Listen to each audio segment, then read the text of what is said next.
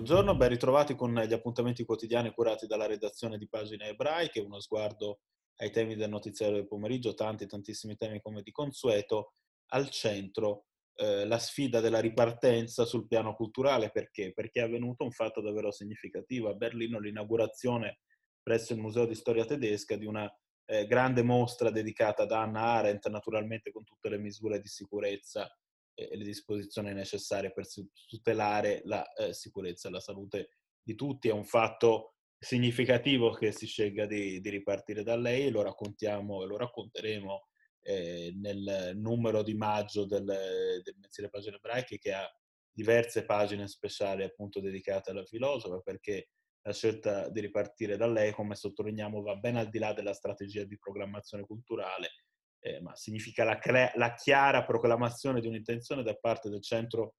culturale di riflessione sull'identità tedesca nel cuore dell'Europa, porre